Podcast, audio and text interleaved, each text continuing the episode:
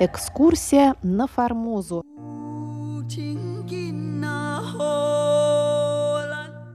Программу Международного радио Тайваня продолжает пятая передача из цикла «Экскурсия на Формозу», которую ведет Мария Ли. Цикл «Экскурсия на Формозу» основан на одноименной статье Павла Ибиса, российского моряка и путешественника. Статья была издана в 1876 году в журнале «Морской сборник». В 1875 году Павел Ибис предпринял пеший поход с юга на север Тайваня. Целью его путешествия было наведение антропологических справок о тайваньских аборигенах.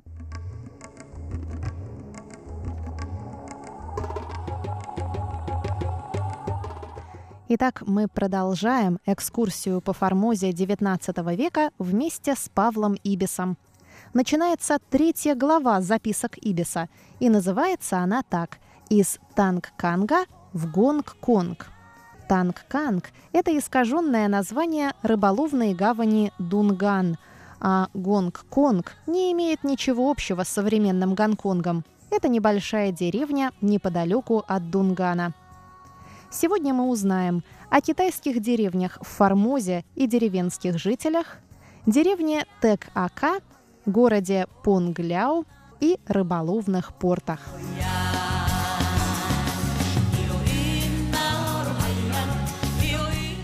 Китайские деревни в Формозе и деревенские жители. В воскресенье после обеда я простился со своим любезным хозяином.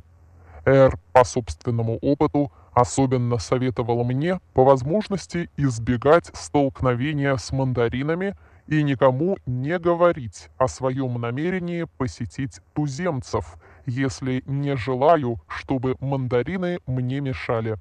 Дал мне еще, как медик, некоторые наставления относительно сохранения здоровья в лихорадочном климате Лонг-Кяо и пожелал мне успеха.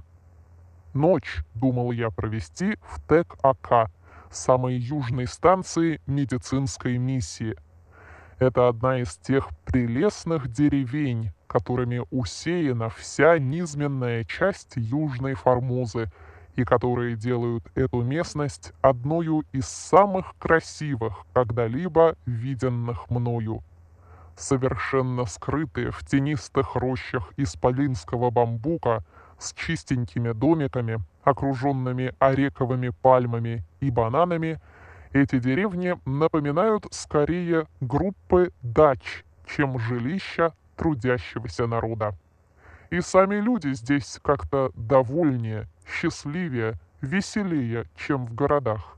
Здесь не поражает вас бедность и нищета, не оскорбляет нахальство и грубость, а честность и гостеприимство оставляют самые приятные воспоминания. Это вовсе не те китайцы, с которыми мы сталкиваемся в открытых торговых портах – где они заразились манией делать доллары, где иногда сами европейцы вызывают их на дерзости своим высокомерным обращением и по возможности ухудшают еще их дурную репутацию искаженными фактами и поверхностными замечаниями. Это мы их испортили, мы сами и наши доллары, сказал мне в Такао почтенный европеец, живший уже давно в Китае, когда я завел речь о развращенности шанхайских и гонконгских китайцев. Я не верил ему, но впоследствии убедился в справедливости этого резкого замечания и стыдился своего предрассудка и недоверчивости, с которой я относился к здешним деревенским жителям. Везде меня встречали с непритворным радушием. И когда уходил, то только подарками мог платить за гостеприимство. Денег ни за что не брали. Мои вещи лежали всегда открыто, даже когда я уходил на несколько дней, и никогда не случалось пропажа. Но это там, где европейцы еще не были. Деревня Тек-Ака. В Тек-Ака, видно, знали уже, что я намерен переночевать у них, потому что у ворот встретили меня староста, священник и еще некоторые другие представители и повели в миссионерский дом, где меня ожидал уже готовый ужин постепенно собралась в доме почти вся деревня и с любопытством осматривала меня, мое платье и вещи.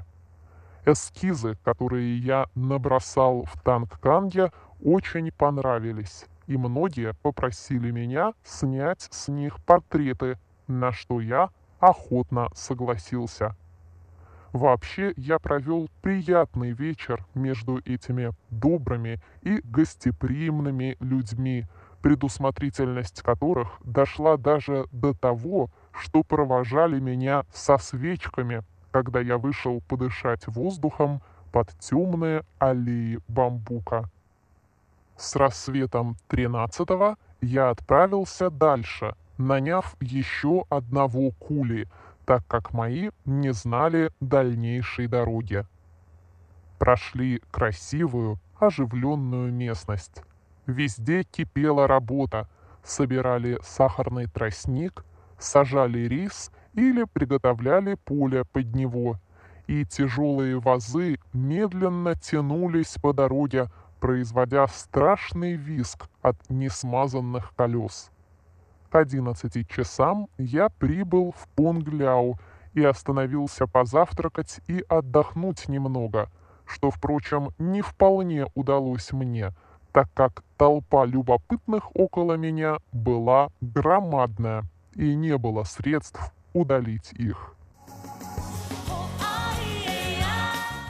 Город Понгляу и рыболовные порты. Понгляо – это современный Фанляо, где, между прочим, у МРТ есть передающая подстанция. А вот каким его описывает Ибис в 1875 году. Понгляо – небольшой приморский городок в 5000 жителей, которые все занимаются рыболовством. Вдоль самого берега тянется ряд сараев для соления и сушения рыбы, которые вывозятся отсюда в Амой и Тайванфу. Рыбаки выезжают на ловлю на бамбуковых плотах, которых здесь бесчисленное множество. Они употребляются по всему западному берегу Формозы, где по причине отмелей и рифов шлюпки неприменимы. В Понгляу стоит гарнизон в 500 солдат. Здесь, собственно, кончаются китайские владения и начинается горная область туземцев. Только по берегу рассеяно несколько деревень китайских рыбаков, но это смельчаки, которые, гонимые нуждою, решились селиться близ опасных дикарей и искать их дружбы дикари действительно терпят их. Они им нужны, как поставщики оружия, одежды и разных безделушек. Выйдя из Пункляо, я по просьбе своих кулей зарядил ружье и револьвер. Дорога, или вернее едва заметная тропинка, шла теперь вдоль самого морского берега по песку и булыжнику – Горы теснились все ближе и ближе к берегу. Местность делалась пустыннее и суровее. Через полтора часа я увидел, наконец, жалкие хижины деревни Ламсио. Полуденная жара, усталость и жажда заставили меня завернуть сюда. Уважаемые друзья, на этом мы заканчиваем сегодняшнюю часть нашей экскурсии по Формозе в компании с Павлом Ибисом.